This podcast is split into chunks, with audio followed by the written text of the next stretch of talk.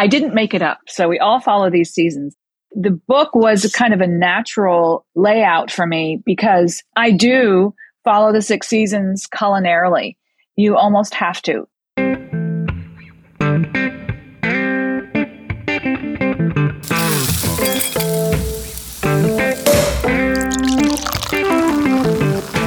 Behind every amazing flavor is an amazing human who has perfected their craft. Welcome to Flavors Unknown, a series of inspirational conversations with renowned culinary leaders. Discover how their cultural identity shapes their creative process. With your host, Emmanuel. Hello, and welcome to another episode of Flavors Unknown, the podcast where we explore the incredible world of food and the people we bring to life. I am your host, Emmanuel Laroche I have been in the food industry for more than 20 years, both in Europe and in the US. And every other week, I have genuine conversations with acclaimed chefs, pastry chefs, and mixologists from around the US, where we talk about their path to success, their sources of inspiration, and how their cultural background influences their creative process. This week, we have a special guest with us. She is a pastry chef author. She's the sister of Sandra Bullock, her name is Gesine Bullock Prado. In this episode, we'll be discussing Gesine's journey from Hollywood to Vermont, her transition from law to pastry, and her latest cookbook, My Vermont Table Recipe for All Six Seasons. Yes, you heard that right. Six seasons. So make sure to follow Flavors Unknown on Instagram for a chance to win a copy of this amazing cookbook. Hi, Gesine. How are you? I'm well. How are you?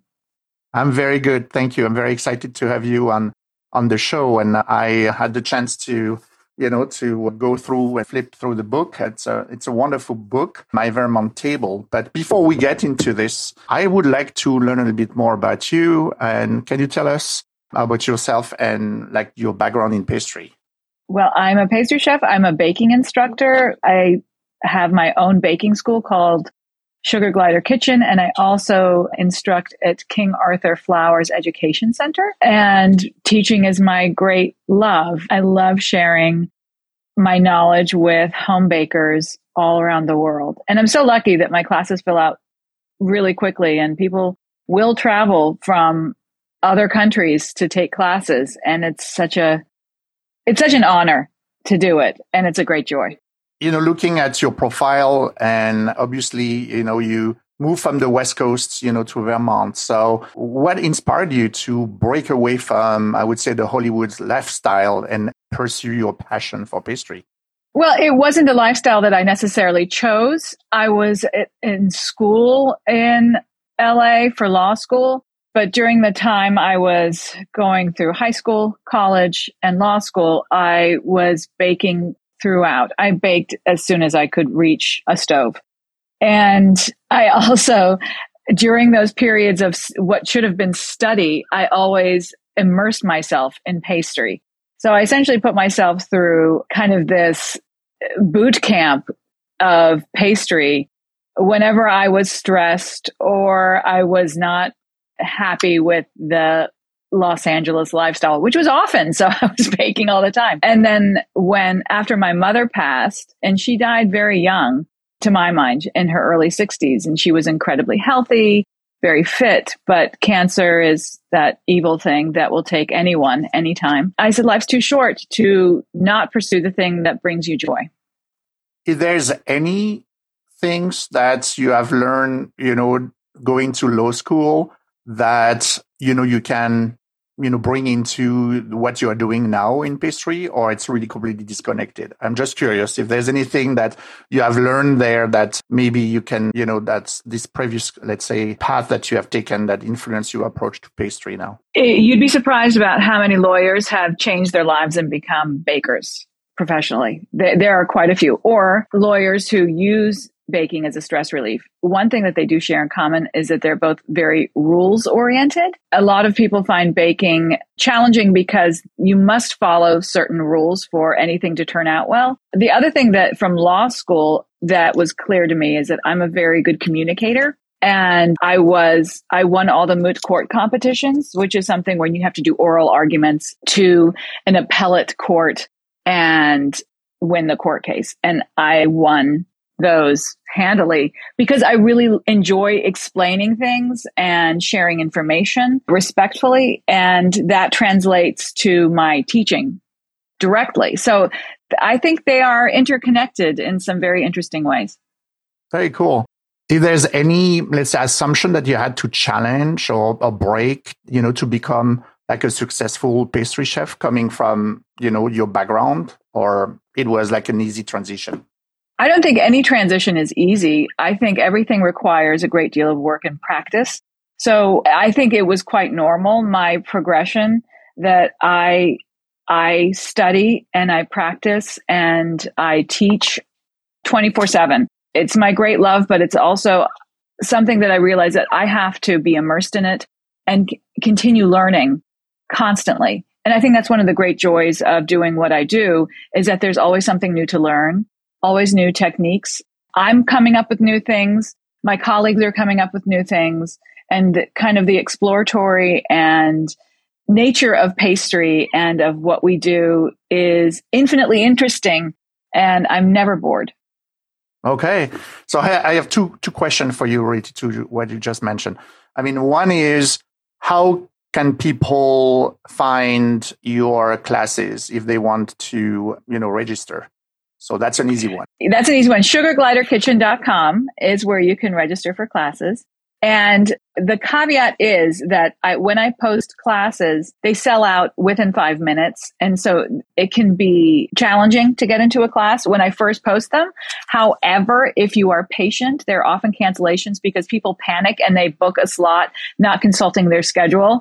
So they will often have to cancel based on a schedule conflict. So if you just look at the schedule and like pop, I have students who pop in every day and just check to see if there was something that is opened quietly. That's a great way of, of stepping into a class.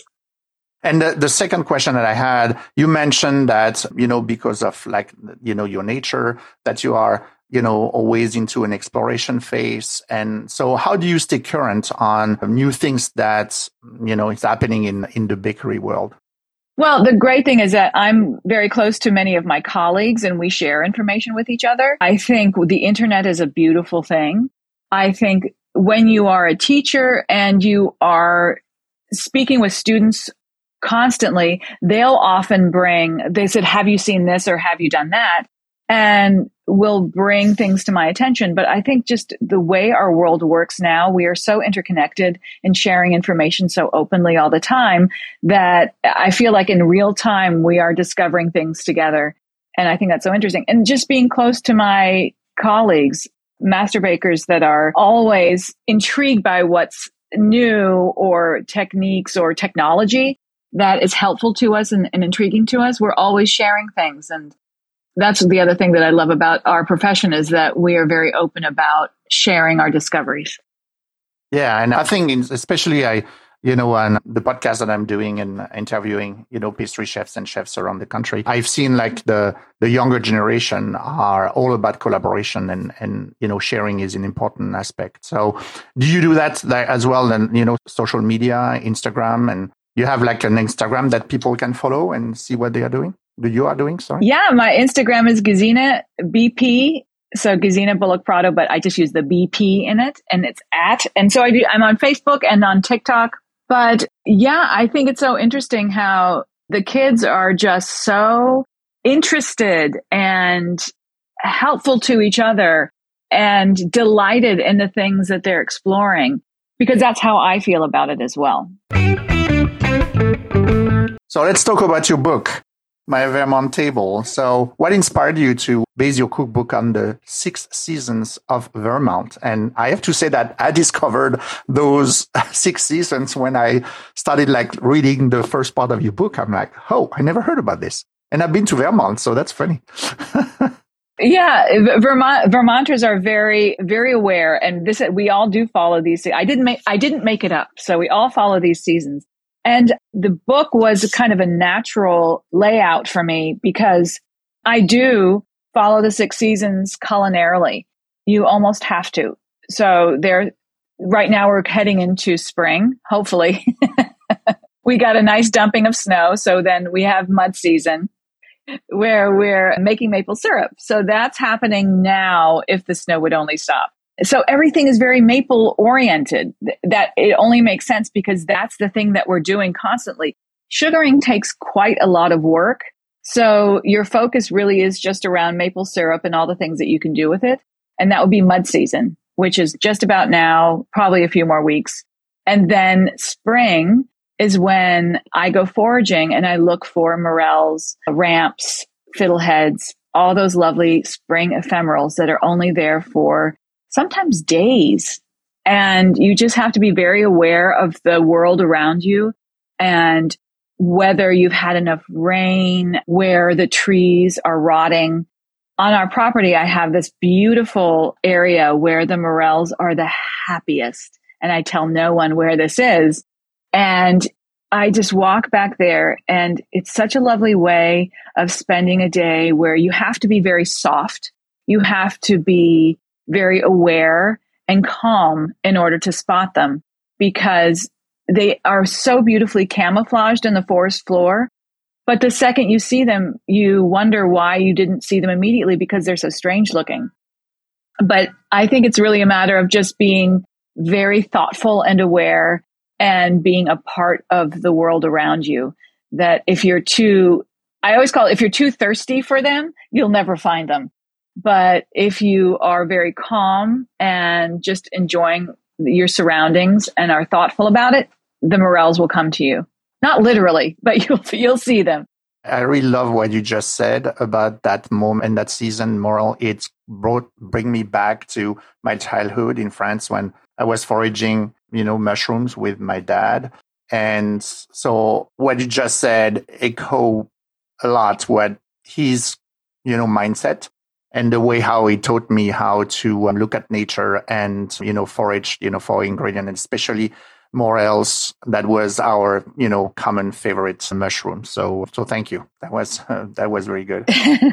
Well it is it is beautiful. It's it's such a fantastic way to spend time with someone because the excitement of finding these treasures is something that you will share and remember for a lifetime. I have a friend with whom i forage and she actually discovered first that morels were very happy on my property and it's because we were making pizza in my, in our pizza oven outside and we were standing by the chicken coop and she looked down and she screamed. And I thought something horrible had happened to an animal. But it was because a morel had just decided to make itself known in a place where you would never expect to find it. It was by the chicken coop. And so it was obvious to us that some creature had deposited some lovely spore. And so the morels were saying, I am around you. You just haven't found where our family lives.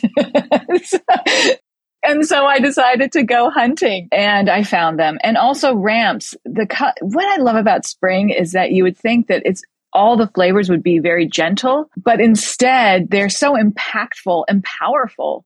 It's like after waking up from a long winter, they are just raring to go. And so morels have that beautiful umami and the ramps are just bright and a little spicy. And the fiddleheads have like this herbaceous punch. They all have such grand flavors. When you think that they should be at their gentlest, they aren't at all. They're, it is like they, they're coming in like a lion and uh, they're just so fabulous. So how does foraging influence your, your cooking and, and recipe development? it affects a lot of it because I'm so curious about what might be popping up around.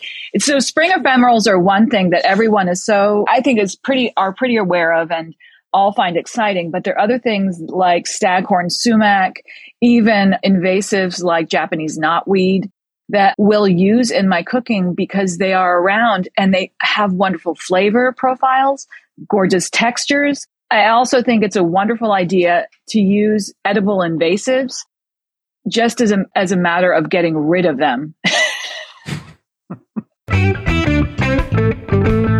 the sixth season that you mentioned, so obviously the, the two additional one is the stick, sorry, correct? Uh, and then the mud correct, uh, season. Okay. So do you have like favorite like ingredients or flavors that are connected to each of those six seasons that you can maybe talk to us about? Well, let's see. In the summer, oh, I think hops and peach together are two of my favorites. And I discovered that combination because on my property, I have a beautiful peach tree that is just so heavy with beautiful fruit. And I grow hops throughout the property.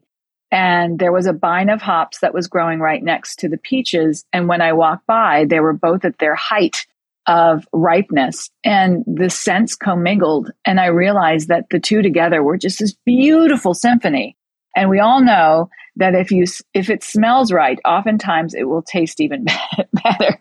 And so I decided to steep the hops in a, the cream for my ice cream and just elicit some of that beautiful herbaceous oil into the cream, combine it with the peaches and it enlivened and heightened the peach flavor to a degree that is just otherworldly. It is beautiful. So those two are are my favorite combinations for summer. For the summer, okay. But I also love wild berries in the summer because it's again it's a foraging thing. When you find wild berries, it's such a treat. So in the spring, I just the ephemerals will always be my heart and soul. In the fall, it's usually when we do start harvesting things. And like corn, sweet corn and field ripened corn for milling are one of my favorite things. And it, it's usually a summer crop, but in Vermont, since our season is starts so late, we usually harvest that in the early fall. So the very traditional corn harvest is my favorite in the early fall. But then you can't get away from the gourds as well. All those lovely things. And then stick season, it usually is pumpkin. It's all things pumpkin. It is cranberries, which are also native to New England. Those things that are still sticking around that can handle a little bit of frost and that are kind of sweet and succulent and very comforting. And they kind of hold your hand into what will be the hardest season, which is winter. So stick season also, I also love because it is around Halloween. And I have such great joy in creating recipes that are a little spooky and fun. So like both adults and children just can delight in the silliness of uh, some really fun presentations of food. And it gets kids to eat things they might not otherwise eat if it's fun and spooky. And then in winter, just, you know, you can't go wrong with a potato. okay. and then I think the mud season, correct? Mud is is maple. It's all maple all the time. Maple, maple, maple. Okay. And so, do you have a favorite recipe in the book? One of my favorite recipes to both teach and to make is inverse puff because it's a puff pastry that has a delicacy and a beauty like no other. And it's also one of those recipes that people will look at and go, this is, there's an impossibility attendant to this recipe because the butter block is on the outside. But I teach this, I've taught this to a 12 year old. So it's one of those recipes that if you try it and learn it, you will never not make it when you need puff. And then you will find an occasion to use puff for any holiday or just every day. They're like, oh, puff would be wonderful with this. Other things that I, just using an ingredient is maple. I use maple as a seasoning. So if I'm making, say, goulash or a tomato based recipe that is savory, oftentimes these things are call for a bit of sweetener and usually it's granulated sugar, but I will always use maple. So goulash is one of the things that I tend to make a lot during the cold seasons. And then I always have my, my vinegars and my maple at the ready to enliven those recipes. That's really interesting to hear you saying I use maple as a seasoning. So it brings me back to, you know, a, the big trend that we have seen in the country about hot honey and spicy honey. So I was wondering, have you experimented with, you know, spices and chili and maple just to see, like, do some spicy maple? Oh yeah, uh, yes. My great friends at Runamok Maple infuse both their honeys and their maples with chilies, and I work with them a lot because I love their products.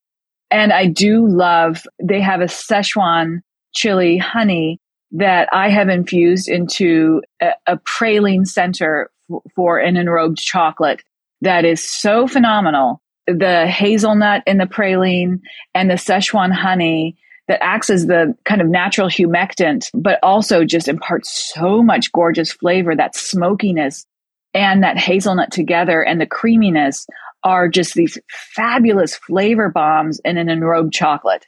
I'm just enthralled by it. And I also make a milk bread honey bun that, and I will use, if I'm making the honey buns for something like a pulled pork slider, which the recipe is here in the book, I use their infused chili honeys so that there's just that little pop of heat and sweet in the bun because the bun naturally will have honey in it. So why not add that extra layer of flavor that will just really, really go well with something like pulled pork. So in, in this book, I mean, there's fantastic recipes, you know, from, you know, culinary savory recipes and, you know, sweet ones as well. Obviously you have, you know, explore like the, the cuisine for Vermont. And from your opinion, what set that cuisine apart from other regions cuisine in the United States? I think we're in such an unusual microclimate that allows for those spring ephemerals to thrive, for maple to flow so freely. And I also grow saffron crocus.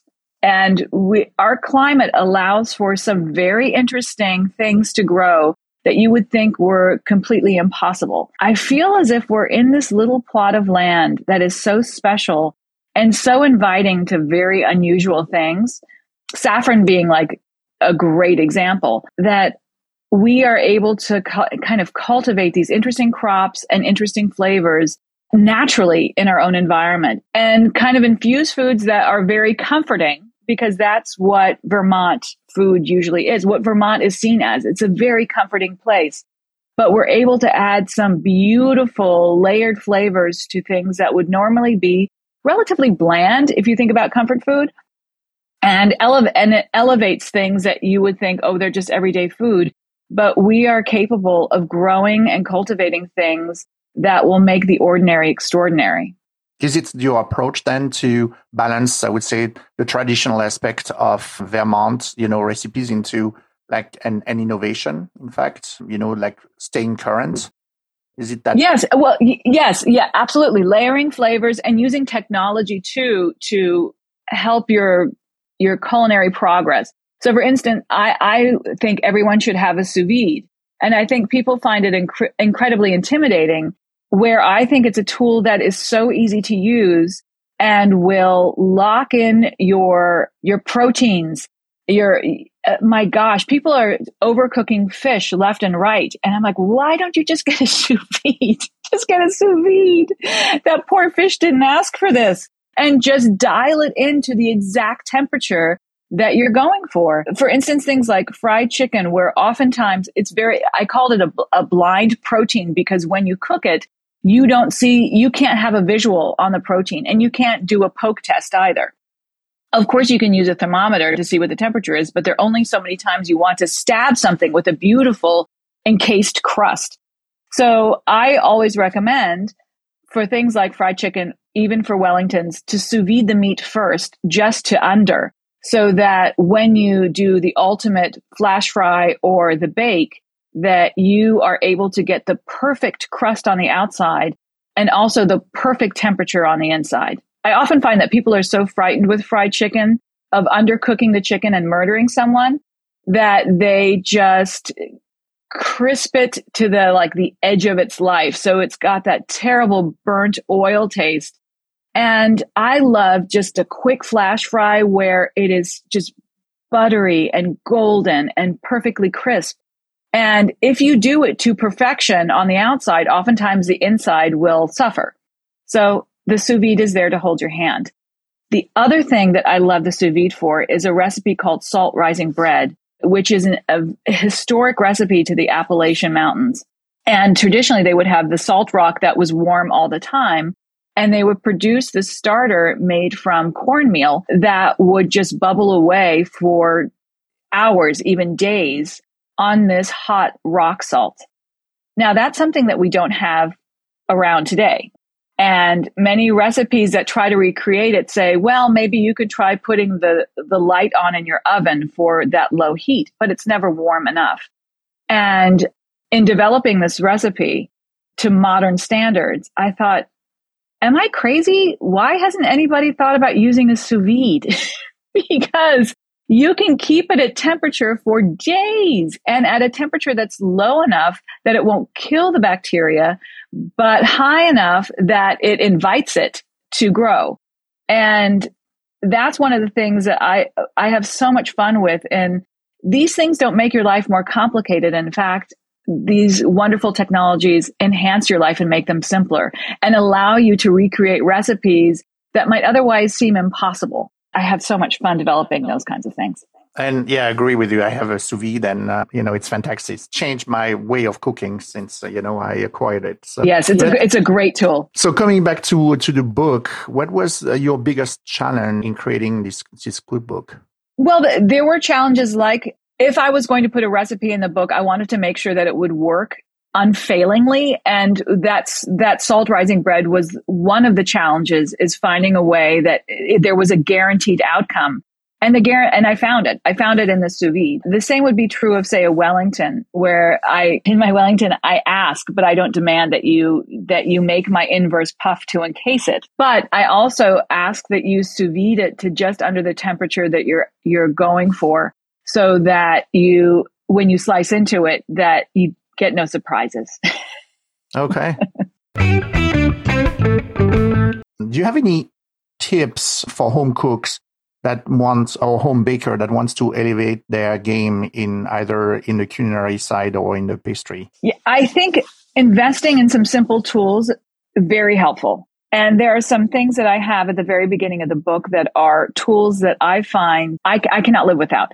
And two of them would be a perforated baking mat and a perforated sheet pan.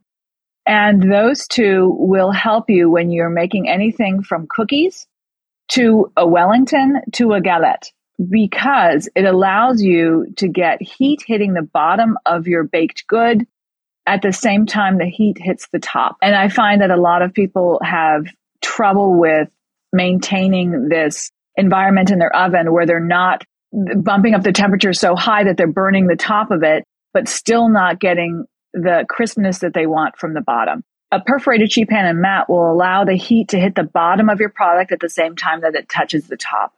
And it is something that is inexpensive and it stores away. It doesn't take up counter space.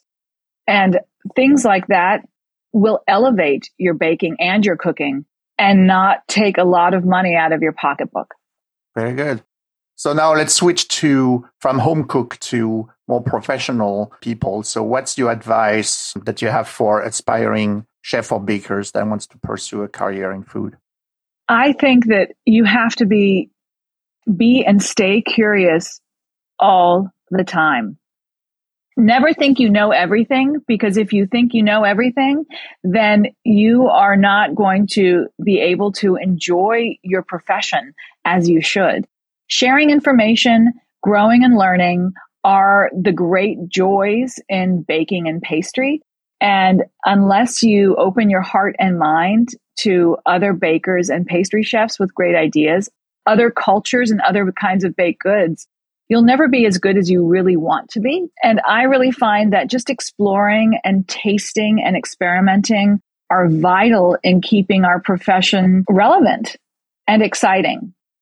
I also think that people should stay away from gimmicky stuff. Like if something's trending, play with it and have fun, but don't don't do it just because it's trendy make sure that whatever you're making actually comes from your heart and from your, I don't know. I think sometimes you can really taste it when someone's trying too hard and they're just trying to like be gimmicky.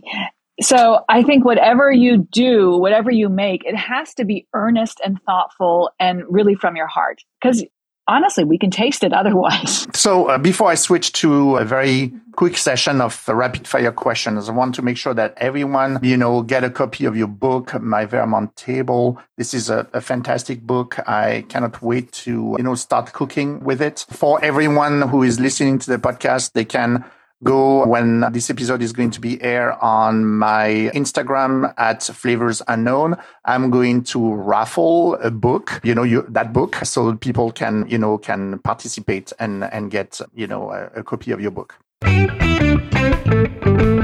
Let's switch on a rapid fire question. So maybe it's going to be too, too vague and general, but if I you and I are going into uh, do a little uh, discovery tour and tasting tour in Vermont. What are like five places that we should hit?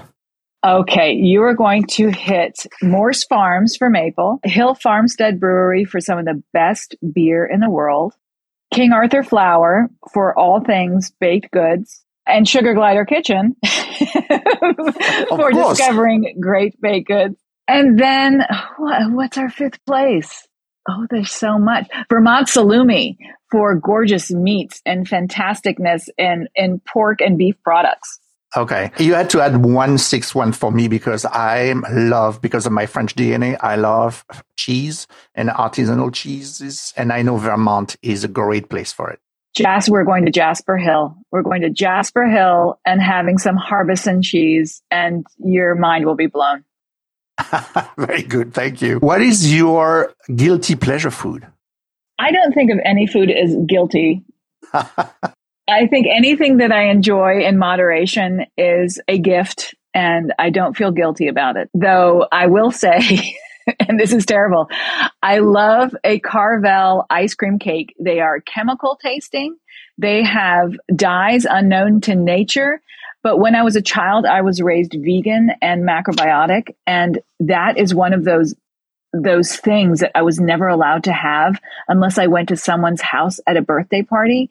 So, uh, okay, I do have that one guilty pleasure, a Carvel ice cream cake. I was not expecting that. so, if you were deprived as a child, you, you, you will know you will know what I'm talking about. Besides yours, obviously, what are like the three cookbooks that inspired you the most, either in your career or recently? I think anything Pierre Hermé and slash Dorie Greenspan write. So Dorie Greenspan writes with Pierre Hermé when he does translations for his French cookbooks. But she is also a baker wonder in her own right. And any of their books are just to me so fantastic and inspiring. And also Thomas Keller from his he's got a beautiful sous vide book which i and so that is an elevated sous vide book. But anything from bouchon to french laundry his books are very inspirational and just beautiful co- coffee table books as well. Okay. My last rapid fire question. Beside the classics what condiments spices sauces dressings that you have on hand at home well, I use Maggi, which is a Swiss liquid seasoning, which is a traditional in the German kitchen. I grew up with it. So I love that. And I think of it as the wheat based soy sauce. It's an umami bomb. I can't live without it. It reminds me of my childhood, my grandmother, my mother. Maple, of course. I also have dashi, which is the granulated fish stock, the Japanese fish, fish stock. I have that next to me at all times because it's beautiful in all manner of soup, not just meat. I also have sumac. I harvest sumac and from staghorns and that punchy citrus flavor with slight herbaceousness and the beautiful color. I use it in everything from caramels to savory to roast chicken it is one of those spices that is so gorgeous and and meaningful. I think it has such a depth of flavor that you can't mistake it for lemon. It it has a citrus beauty all its own. And then, of course, I am an acolyte of Duke's mayonnaise, which might sound insane because you can only get it in the South. But there's something so good about it that I can't live without my Duke's mayonnaise. Very good.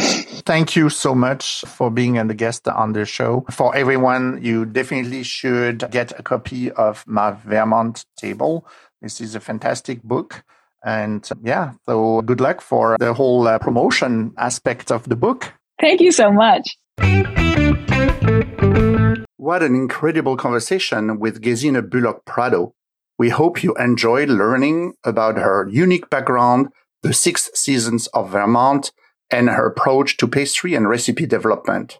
Don't forget to follow Flavors Unknown on Instagram for a chance to win a copy of My Vermont Table recipe for all six seasons. Stay tuned for our next episode where we continue to explore the fascinating world of flavors with more fascinating guests. Thank you for listening. And until next time, happy cooking And until then, keep in mind that the people who likes to eat are always the best people. Thanks for listening to Flavors Unknown. If you've enjoyed this episode, give us a follow on Instagram at Flavors Unknown and visit us at flavorsunknown.com. Don't forget to leave us a five star rating and a review on Apple Podcasts.